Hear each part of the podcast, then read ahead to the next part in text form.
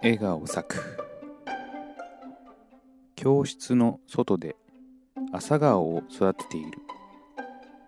子供たちが毎日水やりをしている。朝顔はすくすくとつるを伸ばして大きくなっている。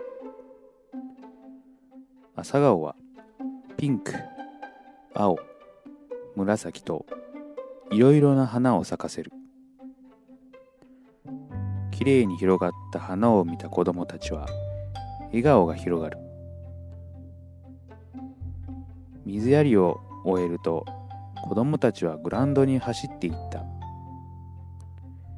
セミがみんみんと鳴く暑い夏の日のひととき。